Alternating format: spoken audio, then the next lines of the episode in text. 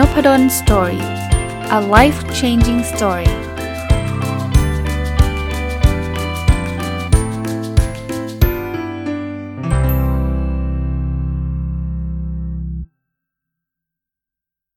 สวัสดีครับ ยินดีต้อนรับเข้าสู่นพดล story พอดแคสต์นะครับ เปิดวันจันทร์ขึ้นมาเนี่ย หยิบหนังสือเกี่ยวกับธุรกิจเล่มหนึ่ง ชื่อว่า Begin with the End นะครับ มารีวิวนะ หนังสือเล่มนี้เนี่ย เขียนโดยคุณ หรืออาจารย์ยอดนะครับ อาจารย์ชัดชัยระเบียบธรรมนะต้องบอกว่าที่มาที่ไปก่อน มีทีมงานนะครับของท่านอาจารย์ยอดเนี่ยคุณาอินบ็อกมา บอกอาจารย์อยากส่งหนังสือเล่มนี้ให้อาจารย์อ่านนะครับเผื่ออาจารย์สนใจเผื่อจะได้รีวิวนะแล้วก็ส่งมาให้เรียบร้อย หนังสือหนานะหนังสือหนาตอนแรกเห็นแล้วโอ้โหจะอ่านเมื่อไหร่จบเนี่ยอะไรเงี้ยแต่ผมก็เป็นคนชอบอ่านอยู่แล้วหนังสือเกี่ยวกับธุรกิจเนี่ยก็เลยเปิดอ่านฮะปรากฏว่าโอ้โห มีไอเดียมี case study เต็มไปหมดเลย ใครอยากใครอยากทำธุรกิจเนี่ย โดยเฉพาะ SME นะ ธุรกิจเล็กๆ เนี่ย ผมว่าอ่านเถอะนะอ่านเถอะน่าจะเป็นอะไรที่เป็นประโยชน์นะครับคราวนี้สไตล์การรีวิวผมก็เช่นเคยนะ ผมคงไม่ได้เอาหนังสือมานั่งย่อความให้ฟังว่าบทที่ 1 คืออะไรบทที่ 2 คืออะไร ซึ่งบางคนอยากให้ย่อความแบบนั้นบางคนบอกว่าอาจารย์เคยส่งมานะ แต่แต่นี้ต้องบอกว่าเป็นเป็นส่วนน้อยนะ มีแค่หนึ่งหนึ่งคอมเมนต์มั้ง ไม่ไม่อยากฟังประสบการณ์ที่อาจารย์เอามาเสริม อยากจะฟังหนังสืออย่างเดียว แล้วก็ย่อความอย่างเดียว ก็ก็ต้องเรียนตอบท่านไปตรงๆ ว่าผมไม่ได้เป็นสไตล์รีวิวแบบนั้นนะครับ อันนั้นอาจจะลองไปหาช่องอื่นก็ได้นะที่ตอบโจทย์ท่านนะครับ ผมจะรีวิวเอาเรื่องราวที่ผมคิดว่าเป็นบทเรียนหรือว่าเป็นข้อคิดมากกว่านะครับจากหนังสือเล่มนี้แล้วก็เล่าประสบการณ์ส่วนตัว ซึ่ง จงเรียกว่า 99%ชอบชอบแบบนี้นะครับ ก็ต้องขออภัยนะ ใครที่ชอบอีกแบบหนึ่งก็อาจจะไม่ได้ตอบโจทย์ท่านเท่านั้นเองนะ แต่ให้ผมมาเปลี่ยนการรีวิว ในในสิ่งที่ผมก็ไม่ได้อินเนี่ย ผมคิดว่าก็ก็คงไม่ได้เนาะ แล้วก็คนอื่นชอบด้วยนะเราเราเราไปเปลี่ยนใหม่มันก็มันก็คงไม่ดีนะครับ โอเค ผมเริ่มต้นเลยครับ ผมได้มา 18 ข้อเลยนะ จากหนังสือเล่มนี้ ข้อที่1นนะ ผมเขียนข้อคิดไว้ว่าการก้าวเดินอย่างไรจุดหมายปลายทางก็เหมือนกับการเริ่มต้นที่ไม่รู้ว่าจุดจบอยู่ตรงไหน คือหนังสือชื่อหนังสือเลยนี่เป็นธีมหนังสือเลย Begin with the End คือพูดง่ายๆคุณต้องคุณต้องรู้ก่อนว่าคุณจะไปที่ไหน คุณถึงจะเดินทางไปถูก อย่างวันนี้สมมติมีคนถามผมว่าอาจารย์อาจารย์จะไปถึงที่นั่นกี่กี่โมงอะ่ะว่าที่นั่นคือที่ไหนอะ่ะคือคือถ้าเกิดผมไม่รู้ใช่ไหมผมจะไปตอบได้ไหมผมจะเดินทางยังไงไปยังไงขึ้นรถขับรถ ขึ้นเครื่องบินตอบไม่ได้ทั้งหมดอะ่ะเพราะนั้น ง่ายๆฮะเริ่มต้นจากปลายทางนะครับ อันที่ 2 ครับ อะไรที่เรามองเห็นภาพไม่ชัด เรายังไม่มีทางได้สิ่งนั้นมา ผมชอบประโยคนี้ คือคือพวกนี้เป็นข้อสรุปที่ได้จากอ่านหนังจากการอ่านหนังสือเล่มนี้นะไม่ใช่ผมคิดขึ้นมาเองเฉยๆนะคืออ่านแล้วมันก็มีประโยคมีข้อความมีอะไร แล้วผมก็จดไว้โน้ตไว้นะคือถ้าเกิดเรารู้สึกว่า อืม เออ ไม่รู้ อันนี้ยังไม่แน่ อันนั้นยังไม่ได้ เอ๊หรือว่าทำดี คือถ้าเป็นแบบนั้นเนี่ยผมว่าโอกาสที่เราจะได้สิ่งนั้นน้อย เพราะเรายังไม่รู้เลยว่ามันคืออะไร เหมือนเหมือนคนที่บอกว่าอยากทำธุรกิจอะ่ะคุณคิดว่าคนนี้จะทำธุรกิจประสบความสำเร็จไหมคำตอบคือยาก ถ้าคุณยังไม่รู้เลยว่าธุรกิจที่คุณอยากทำคือธุรกิจอะไรทำแบบไหนยังไง คุณยังไม่รู้เลยทั้งสิ้นเนี่ยมันก็ยากนะครับ ข้อที่ 3ทำอะไรก็ตามให้เอาตอนจบมาเป็นจุดเริ่มต้นเสมอ ตอนจบคือคุณอยากเห็นภาพตัวเองเป็นยังไง เช่น ผมอยากเห็นพอดแคสต์ผมมีคนฟัง 1 ล้านดาวน์โหลดต่อวันนะ ถ้าเกิดผมมีภาพแบบนี้ผมจะเริ่มต้นถูก นี่ผมไม่ได้พูดว่าผมอยากจะมีภาพแบบนั้นนะ ผมแค่ยกตัวอย่างมาว่า ผมจะเริ่มต้นถูกว่า เฮ้ย ถ้า1ดาวล้านดาวน์โหลดเนี่ย คุณอาจจะทำคนเดียวไม่ไหววะเพราะว่ามันจะต้องมี มีทีม มีอะไรเยอะเลยเนาะที่จะทำให้ได้ 1 ล้านดาวน์โหลด ถ้าเกิดเรามี มีภาพตอน ตอนจบอะเป็นภาพใหญ่อะผมคิดว่า เราจะเริ่มต้นได้ดีกว่า แต่ต่างกันเยอะนะครับ ถ้าผมภาพของผมคือทำพอดแคสต์แล้วแบบว่ามีคนฟังสัก 10,000ดาวน์โหลดต่อวัน แต่ว่ามีคนเอาไปใช้ประโยชน์ได้ อันเนี้ยผมอาจจะทำคนเดียวได้นะครับยกตัวอย่างนะครับ มันไม่ใช่แค่จำนวนอย่างเดียว มันอาจจะพูดถึงวิธีการพูดถึงอะไรต่างๆ ผมไม่จำเป็นต้องมี partner หรอก ถ้าเกิด 10,000 ดาวน์โหลดนะ ถ้า1ล้านล้านดาวน์โหลดเนี่ย ผมอาจจะต้องมี partner นะ มีผู้ร่วมทำไปด้วยกันอะไรเงี้ยนะครับ ข้อ4นะฮะถ้าเราไม่รู้จักหยุดเพื่อหาคำตอบว่าความสำเร็จเราคืออะไร เราอาจจะต้องเหนื่อยไปตลอดชีวิต ข้อนี้เป็นข้อเตือนใจที่ดีมากนะครับ คือบางคนเนี่ยทำทุกวัน แต่ก็ไม่รู้ว่าทำไปทำไมทำไปตรงไหน แล้วสุดท้ายก็บ่นนะบอกโอ้ยไม่มีเวลามานั่งดูหรอกว่าเราจะไปที่ไหนแค่วันๆงานก็ไม่เสร็จอยู่แล้ว คุณอาจจะคุณอาจจะต้องบ่นแบบนี้แต่ไปตลอดชีวิตเลย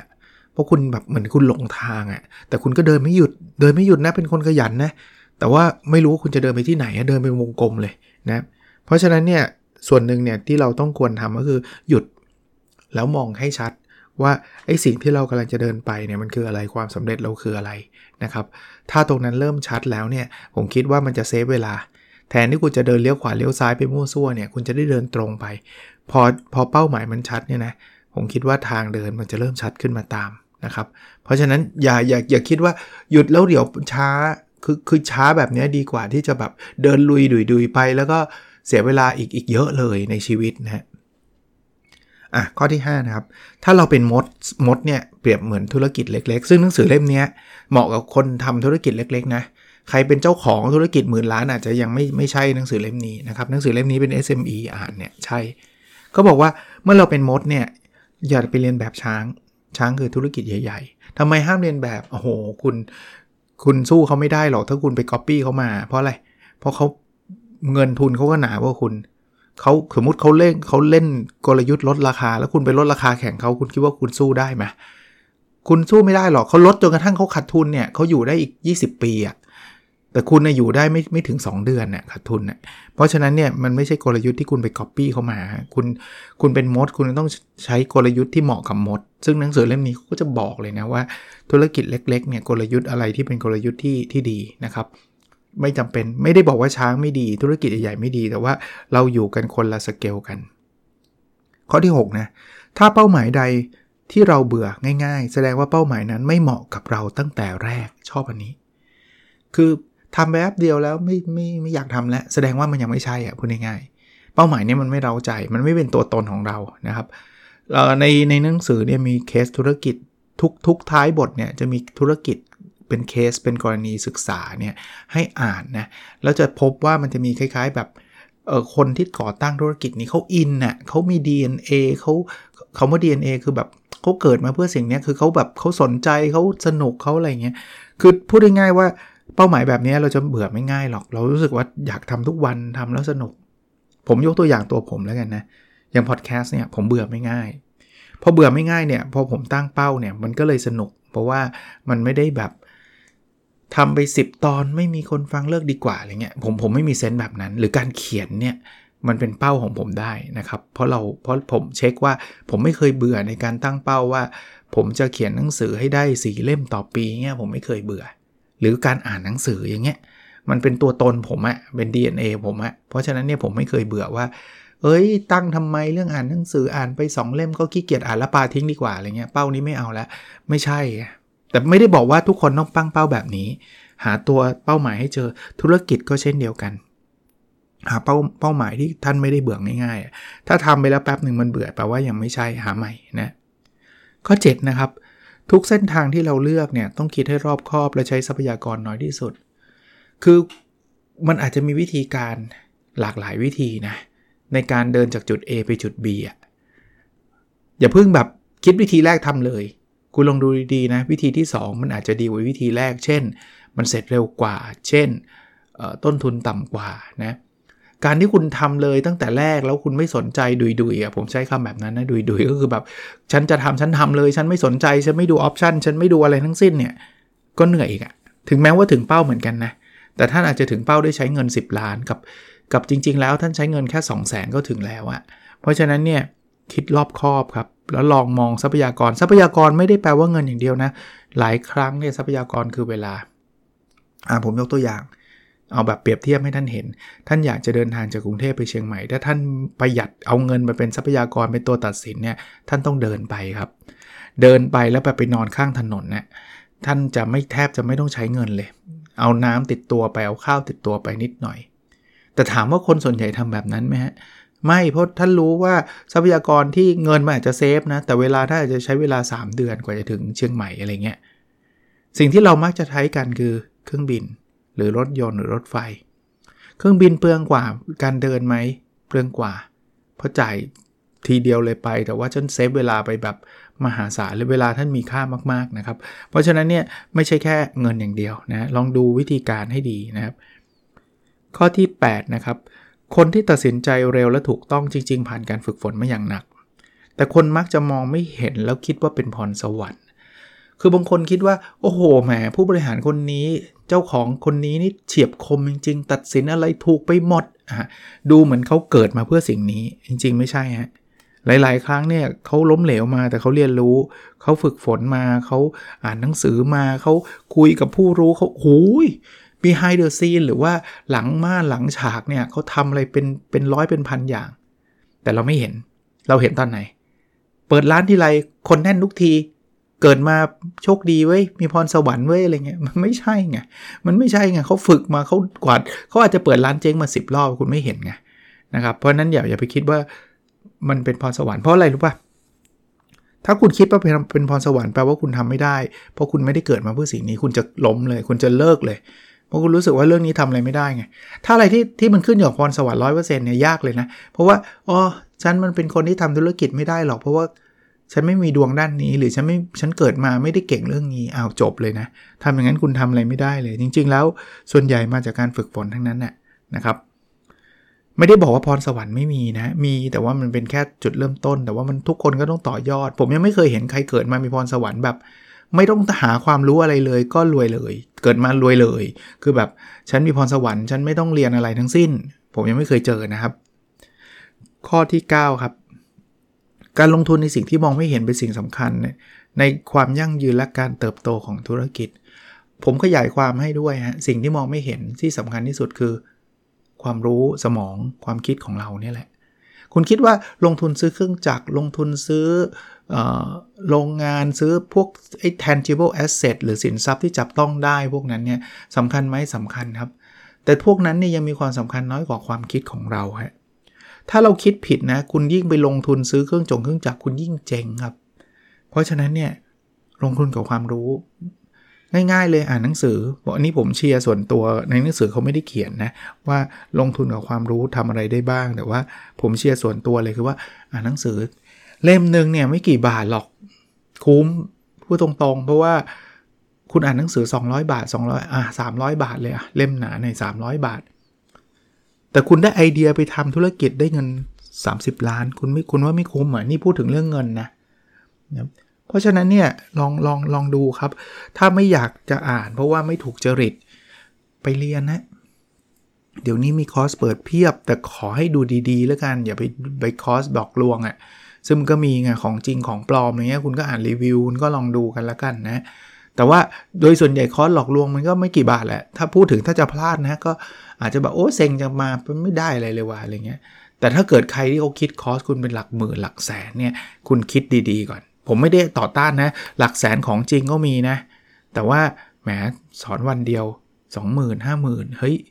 ได้จริงบ่วะอันนี้ต้องคุณต้องคิดนะ เพราะว่าเงินเงินทองก็หายากนะครับ แต่กลับมานะลงทุนในสิ่งที่มองไม่เห็นเนี่ยสำคัญนะครับ เรียนฟรีก็เยอะนะเดี๋ยวนี้มีคอร์สออนลงออนไลน์ บทคงบทความให้อ่านเต็มไปหมดฟังฟังฟังพอดแคสต์นี่ก็ถือว่าเป็นการลงทุนที่แทบจะไม่ต้องเสียเงินอะไรเลยนะเพราะฉะนั้นเนี่ยลองลองดูครับอะถัดไปนะครับข้อ 10ละธุรกิจขนาดเล็กต้องหาตัวตนของเราให้เจอ ถ้าตัวตนชัดธุรกิจก็จะชัด คือคุณเป็นขนาดเล็กแล้วคุณทำมั่วซั่วสเปซสปะไปหมดคุณเจ๊ง คุณเจ๊งมันง่าย ๆ เลยฮะเพราะนั้นคุณต้องดูว่าคุณเก่งเรื่องไหน อะไรที่ตอบโจทย์คุณอะไรที่คุณคุณรู้สึกว่ามันใช่อะผมผมให้ไอเดียไม่ได้หรอกว่ามันธุรกิจขายกาแฟคือใช่สำหรับทุกคนมันพูดแบบนั้นไม่ได้เพราะแต่ละคนมันไม่เหมือนกัน อย่างผมนะ ถ้าผมจะเลือกทำเนี่ย คงเป็นอะไรที่เกี่ยวข้องกับ knowledge base นะเป็นเรื่องเรื่องเกี่ยวกับความรู้เป็นหลักอะเพราะว่านั่นคือสิ่งที่ผมใช่ไงเป็นสิ่งที่ผมชอบนะครับเพราะฉะนั้นแต่ละคนจะแตกต่างกันนะครับ ถัดไปนะครับ 11 นะครับ เราไม่จำเป็นต้องหนีคู่แข่ง แต่เราต้องรู้ว่าเราควรแข่งอย่างไร นี่ก็ชอบนะ เพราะว่าถ้าคุณเห็นคู่แข่งแล้วคุณต้องเลิก คุณจะไม่มีวันทำธุรกิจได้เลย ผมยังไม่เคยเห็นธุรกิจไหนไม่มีคู่แข่ง ยกเว้นว่าคุณจะเป็น monopoly monopoly คือผูกขาด ซึ่งเราเป็น SME เนี่ยโอกาสที่จะเลือกว่าทำธุรกิจแล้วผูกขาดเนี่ยแทบจะเป็นไปไม่ได้ในทางปฏิบัติ คุณจะขายน้ำเต้าหู้คุณคิดว่าคุณจะไม่มีคู่แข่งขายหรอแล้วคู่แข่งคุณไม่จำเป็นเฉพาะ ไอ้คนขายน้ำเต้าหู้นะคนขายขนมอื่นๆ ที่อยู่ข้างๆคุณก็คู่แข่งคุณหมดนะ เพราะว่าเขาซื้อขนมแล้วเขาอาจจะไม่ซื้อน้ำเต้าหู้ก็ได้เพราะเดี๋ยวอิ่มเกินอะไรเงี้ยแต่ถ้าเกิดคุณเอาแต่หนีโอ้ยไม่ได้ไว้ตรงนี้ก็ขายอาหารกันไปขายที่อื่น เดี๋ยวก็มีฮะประเด็นคือคุณมีคู่แข่งคุณคุณสู้เขาได้ครับ แต่ต้องถามว่าเราจะแข่งยังไง ถ้าน้ำเต้าหู้ขายเหมือนกันปุ๊บจะทำยังไงให้เขาซื้อเรา คุณภาพน้ำเต้าหู้เราต้องดีกว่าไหม บริการเราต้องดีกว่าไหมคือคือต้องเป็นแบบนี้ไม่ใช่ว่า เอ้ย มีร้านน้ำเต้าหู้เปิดใหม่ละฉันไปขายขนมคกดีกว่าอะไรเงี้ยเดี๋ยวก็มีขนมคกมาเปิดฮะแล้วอย่างที่ผมบอกมันไม่จำเป็นต้องขนมคกนะเขาทำปลาท่องโกคุณก็โดนเขาแย่งลูกค้าได้เหมือนกันนะครับอะมาดูต่อนะครับข้อ 12เนาะให้หาพื้นที่ของตัวเองที่เขารักเราด้วยสิ่งที่เราเป็น ผมชอบคำนี้เลย คือพื้นที่ก็คล้าย ๆ เป็นไม่ไม่ใช่แปลว่าต้องไปพื้นที่แบบไปตลาดไปอะไรแบบนั้นนะ แต่ผมหมายถึงว่ามันคือขอบขอบเขตของสินค้าหรือบริการเราอะที่แบบไม่ใช่ว่าเราต้องต้องเปลี่ยนตัวตนเราจนกระทั่งแบบอยากขายมากพูดง่ายๆคือเออเขาอยากกินแบบนี้เราก็ต้องทำของแบบนี้ ทั้งทั้งจริงๆเราไม่ถนัดแล้วเราไม่ชอบเลยอย่าทำแบบนั้น เราอะชอบเราถนัดอะไรทำทำอย่างที่เราชอบเราถนัด แต่เราต้องไปหาพื้นที่หรือไปหาลูกค้ากลุ่มนั้นให้เจอ เพราะสิ่งนี้เนี่ยคือสิ่งที่ฉันแบบใช่อะคือจริง ๆ นะ อันนี้ผมผมพูดเติมให้นะ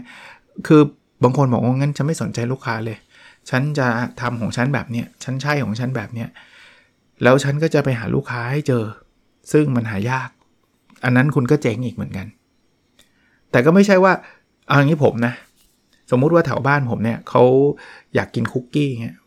แล้วผมอยากเปิดทำธุรกิจเป็นส่วนตัวเนี่ย ผมไม่จำเป็นต้องไปทำทุกคุกกี้ขายเขาทั้งทั้งที่มันมีดีมานอยู่นะ แถวบ้านผมเนี่ยคนทำคุกคนอยากกินคุกกี้เยอะเลย แต่ผมผมไม่ได้เก่งเรื่องคุกกี้เลย แล้วผมไม่อินเรื่องนี้เลย แล้วผมไปทำเรื่องนี้ทำแป๊บเดียวก็เจ๊งฮะเพราะเดี๋ยวผมก็เลิกทำต่อให้มีลูกค้าก็เถอะ แล้วผมก็ทำได้ไม่ดี เพราะนั้นเนี่ยมันต้องเทรดออฟนิดนึงคือ อย่างผมอะผมจะถนัดเรื่องความรู้ใช่ปะผมอาจจะอยากเขียนหนังสือเนี่ย แถวหมู่บ้านผมอาจจะไม่ค่อยมีคนอ่านหนังสือเท่าไหร่สมมติ แต่ผมไม่จำเป็นต้องขายหนังสือในหมู่บ้านเท่านั้นนี่หว่าใช่ไหมหนังสือเนี่ยมันมีช่องทางเยอะแยะเลย ที่ขาย ผมขายผ่านเพจ ผมคนติดตามผมก็อ่านกันทั้งนั้นเนี่ยอย่างเงี้ยนะครับก็คือเราเราต้องหาพื้นที่ตัวเองให้เจอที่ที่ลูกค้าเราอะรักเราด้วยสิ่งที่เราเป็นอะคนที่ซื้อหนังสือผมเขาก็รักผม แล้วเขาก็ชอบการเขียนผมเนี่ยหาพื้นที่ของตัวเองที่ผมพูดเนี่ยหมายถึงอันนี้นะครับ ข้อที่ 13 ครับ สิ่งที่น่ากลัวคือการไม่รู้จักตัวเองว่าเราถนัดสิ่งใด ไม่ถนัดสิ่งใด อันนี้แย่เลย ค้นหาหน่อยฮะถ้าเราแบบตอนนี้ผมไม่รู้เลยว่าผมถนัดอะไรไม่ถนัดอะไรผมผมว่าผมเชื่ออย่างนี้นะคือบางทีนั่งนั่งคิดอยู่บนโต๊ะมันก็ไม่รู้นะลองทำเนี่ยเดี๋ยวทำสักพักหนึ่งเนี่ยคุณจะเริ่มรู้แล้วว่า สิ่งนี้คุณถนัด สิ่งนี้คุณไม่ค่อยถนัด ลองดูก่อนลองดูก่อนเริ่มต้น แล้วถ้าใช้หลักการวิกเกนองเทอร์เพเนอร์ไหนๆพูดถึงแล้วแตะไปนิดนึง ก็อย่าเพิ่งเอาเงินลงทุนไปเยอะในช่วงลองลองเล็กๆอย่าเพิ่งหวังรวยเร็วนะอะมาถึงข้อ 14 ครับ การหา partner อย่าไปหาในสิ่งที่เราจ้างได้ด้วยเงิน และไม่ใช่สิ่งที่สำคัญ อันนี้ผมก็ชอบนะครับ concept นี้ คืออะไรที่เราจ้างเขาได้ด้วยเงิน แล้วไม่สำคัญเนี่ยคุณจ้างเอาคุณไม่ต้องเป็น partner หรอก partner คือแบบคนมาร่วมลงทุนกันมาร่วมหุ้นกันเนี่ย ยกตัวอย่างเหมือนกันนะ เช่นสมมุติว่าผมเปิดบริษัทเนี่ยผมอันนี้อันนี้เป็นตัวอย่างที่สุดโต่งนะมันในความเป็นจริงไม่มีหรอก ผมอยากจะหารปภมาดูแลรักษาความปลอดภัยคำถามคือผมต้องชวนเขามาเปิดบริษัทกับผมป่ะว่าเฮ้ยคุณมาเปิดบริษัท เพราะว่าเนี่ยผมต้องการรปภมาดูแลรักษาความปลอดภัยให้กับบริษัทกลัวของหาย มาเปิดบริษัทด้วยกันไหมครับอย่างนี้ป่ะไม่ ถามว่าทำไมข้อหนึ่งคือจ้างได้ด้วยเงินฮะ รปภเนี่ยเขาก็ไม่อยากจะมาร่วมหุ้นลงทุนอะไรกับคุณหรอก เขาอยากจะมาให้บริการรักษาความปลอดภัยแล้วก็รับเงินเดือนจากคุณจบแล้วนะครับ อันที่ 2 คือรปภมันยังไม่ใช่ key success factor ขององค์กรผม องค์กรของผมสมมุติว่าผลิตเส้นบะหมี่ขายเงี้ยคือรปภมันไม่ได้แบบว่าหูรปภคนนี้เก่งเว้ยเส้นบะหมี่เลยขายดีเลย มันไม่ใช่แบบนั้นจริงไหมอันนี้ผมแค่ยกตัวอย่างให้มันสุดโต่งนะครับว่าเฮ้ย partner มันต้องเป็นคนที่แบบ สำคัญกับเรามากแล้วจริง ๆ แล้วแบบไม่มีเขาเนี่ยธุรกิจเราเราแย่เลยนะอะไรเงี้ยแล้วจ้างได้ด้วยเงินก็ลำบากเนี่ยชวนเขามาลงทุนด้วยกัน เช่นเขามีสูตรทำบะหมี่คนนี้เป็นแบบนักวิทยาศาสตร์ทำสูตรบะหมี่อร่อยมากอะไรเงี้ยอันนี้ดึงเขาเข้ามาเลยบอกว่าเฮ้ยคุณเรามาเปิด โรงงานบะหมี่ขายกันไหมแล้วคุณคุณมีผมลงทุนโรงงานคุณเอาความรู้เรื่องสูตรสูตรบะหมี่ของคุณเนี่ยเอามา แล้วก็เอามาทำด้วยกันอะไรเงี้ยอะอย่างเงี้ยอย่างเงี้ยเป็น partner ที่น่าสนใจ เพราะว่าไอ้พวกนี้มันสำคัญมากๆ แล้วก็บางทีเงินมันอาจจะซื้อไม่ได้เพราะเขาอาจจะไม่ขายสูตรก็ได้อย่างเงี้ยนะครับ ข้อที่ 15 นะครับ พยายามมองหาตลาดที่แตกต่างออกไป เราจะเจอโอกาสใหม่ ๆ ได้เอง คือถ้าเกิดคุณมองตลาดแบบเดิมๆคุณก็มีอยู่แค่เดิมอะนะเพราะฉะนั้นเนี่ยถ้าเกิดคุณเริ่มมองหาว่าเอ๊ะจริง ๆ กลุ่มเป้าหมายมันไปต่างประเทศก็ได้นี่หว่า เราไม่จำเป็นที่จะต้องอยู่ในประเทศไทยเงี้ย คุณอาจจะขายได้มหาศาลเลยนะ อย่างเงี้ยยกยกตัวอย่างนะครับ มองหาตลาดในที่มันแตกต่างออกไปนะ หรือพยายามให้มันมีความคิดสร้างสรรค์สินค้าแบบหนึ่งอาจจะทำได้หลายอาจมีประโยชน์ได้หลายหลายอย่างอะไรเงี้ยนะ ข้อ 16 นะครับ พยายามหา hero product รู้จัก hero product ไหมฮะคือสินค้าที่มันเป็นฮีโร่อะเพราะอะไรรู้ไหมเพราะสินค้าตัวเดียวบางทีเลี้ยงดูได้ทั้งองค์กรเนี่ยบางคนเนี่ยชอบแบบมี 20 Product Line เขาเรียก SKU นะครับ คือแบบทำเยอะไปหมดเลย จะขายทุกอย่างให้กับทุกคนอะไรเงี้ย สุดท้ายคุณก็ทำไม่ไหว แล้วแต่ละอันก็ทำได้ไม่ดี แต่ละอันคุณก็มีคู่แข่ง แล้วคู่แข่งก็ดีลคุณหมดเลย สุดท้ายคุณก็ล้มล้มหมดเลยทั้ง 20 Product บางทีอะลดไอ้ไอ้ความเยอะลงนะ ยิ่งเราเป็น SME เนี่ย คนเราก็น้อยเงินเราก็น้อยเนี่ย คุณอาจจะต้องลองมองดูว่า Product ไหนเนี่ยเป็น Product เด่นของคุณเลย แล้วคุณเน้น Product นั้น Product เดียวเลย แล้วคุณก็จะทำเรื่องนั้นได้ดีมากๆ สุดท้ายเนี่ยรายได้อาจจะมา 80%มาจาก Product ตัวเนี้ยทั้งนี้ทั้งนั้นผมไม่ได้ห้ามนะ ว่าจะต้องทำหนึ่ง product เท่านั้นนะคุณอาจจะทำเผื่อไว้เพราะว่า product ที่เป็นฮีโร่เนี่ยในอนาคตมันอาจจะไม่ฮีโร่ก็ได้ ถ้าเกิดคุณบอกว่าฉันจะฮีโร่ตัวเดียว แล้วฉันไม่สนใจอะไรต่างๆ เลย ฉันจะไม่พัฒนาอะไรเลย 2 ปีผ่านไปไอ้ฮีโร่คนเลิกฮิตแล้วคุณก็เจ๊งเลยนะเพราะฉะนั้นคุณคุณเพิ่มได้แต่ไม่ใช่ 20-30 อัน เกินมือคุณอะอย่าอย่าเยอะขนาดนั้น ข้อ 17 นะ อันนี้เป็นข้อเตือนใจไว้กับสำหรับทุกคนที่ทำธุรกิจเลยนะ ว่าลูกค้าไม่ได้ต้องการสิ่งของแต่เขาต้องการประสบการณ์ครับอะทุกอย่างคุณคุณซื้ออะไรมาคุณถามหน่อยเถอะว่าจริงๆสิ่งที่คุณต้องการคืออะไรบอกอาจารย์สิ่งของดิผมซื้อมากินไงจริงๆ คุณไม่ต้องการสิ่งสิ่งที่เข้าปากแล้วเคี้ยวอะ่ะคุณต้องการความอร่อยใช่ปะใช่ไหมคุกกี้คุณซื้อมาเนี่ยคุณไม่ได้ซื้อคุกกี้นะจริงๆ คุณซื้อความอร่อยที่คุณได้รับจากการกินคุกกี้ หรือบางคนซื้อคุกกี้มาไม่ได้กินเองใช่ปะคุณซื้อมาให้ใครคุณซื้อมาให้แฟน สิ่งที่คุณต้องการคือประสบการณ์ในการให้คุกกี้กับแฟนแล้วแฟนยิ้มให้ ความสุขในการให้คุกกี้อร่อยๆให้แฟนกินใช่ปะคุณต้องการประสบการณ์ทั้งนั้น ถ้า service นี่ชัดเจนคุณไปตัดผมคุณก็ได้ประสบการณ์แบบออกจากร้านตัดผมแล้วหล่อมาเลย สวยมาเลยอย่างเงี้ย อันนั้นคือประสบการณ์ของคุณที่คุณต้องการนะ คุณไม่ได้จริง ๆ คุณไม่ต้องการให้ ให้ผมคุณสั้นลงอย่างเดียวหรอกคุณต้องการประสบการณ์ที่ดีอะอุ้ยดูกระจกแล้วแบบทำไมหล่องี้วะทำไมสวยงี้วะอะไรเงี้ยใช่ปะนะครับเพราะฉะนั้นกลับมาที่ธุรกิจคุณก็ต้องมองให้สุดนะคุณไม่ใช่สักสักแค่ว่าทำสินค้าเสร็จโยนให้เขา มันไปตอบโจทย์ประสบการณ์เขาจริงหรือเปล่านะครับ แม้กระทั่งการฟังพอดแคสต์เนี่ยผมว่าสิ่งที่ที่ท่านฟังอยู่เนี่ยก็คือประสบการณ์นะทำไมท่านถึงฟังนบดนสตอรี่อยู่ เพราะว่าอาจจะฟังแล้วรู้สึกดี ฟังแล้วมีความรู้ อันนี้คือประสบการณ์ เพราะนั้นเนี่ยผมทำพอดแคสต์ทุกตอน ผมก็ต้องคิดว่ามันไปตอบโจทย์เขาหรือเปล่า มันไปตอบโจทย์ประสบการณ์ที่เขาต้องการหรือเปล่า เพราะว่าถ้าเกิดผมไม่แคร์นะ ผมอาจจะบอกว่า อืม ตอนนี้ผมขอเล่าเหตุการณ์เมื่อเช้านี้ที่บ้านผมเนี่ย ผมตื่นมาให้อาหารสุนัข เสร็จแล้วผมก็ขับรถไปไปสอนหนังสือครับจบ คนฟังรู้สึกไง ได้อะไรจากจากคำพูดนี้ไหม ไม่ได้เลยเลย จะไปรู้ทำไมว่าอาจารย์นพดลตอนเช้าทำอะไรอย่างเงี้ยก็ก็อย่างยกยกตัวอย่างนะ และข้อสุดท้ายนะข้อที่ 18 ถ้าเราโฟกัสถูกที่แล้วเราจะเหนื่อยน้อยลงนะครับ จริงๆแล้วบางทีทำทำมันต้องมีเหนื่อยอยู่แล้วล่ะแต่ถ้าเกิดเหนื่อยตลอดการเนี่ยแสดงว่าโฟกัสผิดละอะไรที่มันใช่นะแป๊บเดียวมันจะไปเลยครับ มันจะไม่ฝืนมันจะไม่ฝืน แต่แต่ผมเชื่อว่าช่วงแรกๆ อาจจะเหนื่อยหน่อย มันมันไม่ได้วันสองวันไปเลยนะ แต่อะไรที่มันใช่นี่มันพลืดเลย ผมยกตัวอย่างประสบการณ์ตรงผมไหมเวลาผมเขียนบทความอะมันจะมีบทความที่ใช่กับบทความที่ไม่ใช่ ใช่คือมันไปตรงใจของคน ลักษณะของการทำบทความแล้วใช่นะ ไม่เกิน ผมว่าไม่เกินครึ่งวันอะจะรู้เลยว่าบทความนี้ใช่ทำหามารู้ได้ไง คนมาไลค์มาคอมเมนต์มาแชร์เพียบเลย ไม่เกินครึ่งวัน แต่ถ้าเกิดวันหนึ่งแล้วเนี่ยยังแบบ มีคนไลค์อยู่ 10 คนเนี่ยไม่ใช่แหละ จริงๆ เลยวันหนึ่งแล้วคุณไม่ต้องพยายามแล้วไอ้บทความเนี้ยแป๊กคือคือไปต่อไม่ได้ เพียงแต่บทความเนี่ยมันไปต่อไม่ได้แล้วก็ทิ้งมันไว้ไม่ได้เป็นไร แต่สินค้าหรือบริการเนี่ยบางคนน่ะมันไปต่อไม่ได้ก็ดันทุลังฮะอย่างอย่างสมมติบทความเนี่ยสมมติว่าไปต่อไม่ได้ ผมก็พยายามจะโปรโมทมาอ่านกันเถอะมาอ่านกันเถอะมันจะไปมันจะเหนื่อยนะแต่ถ้าบทความที่ใช่นะ ครึ่งวันไปแล้ว1,000ไลค์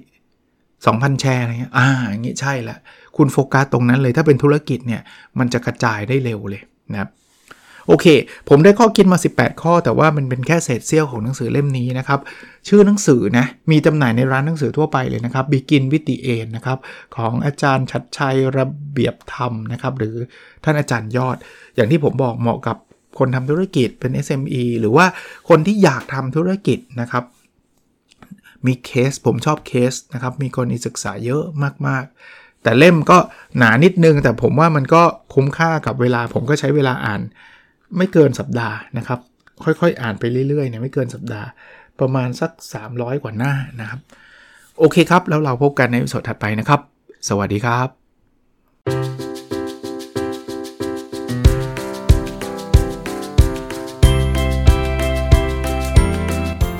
n o p a d o n Story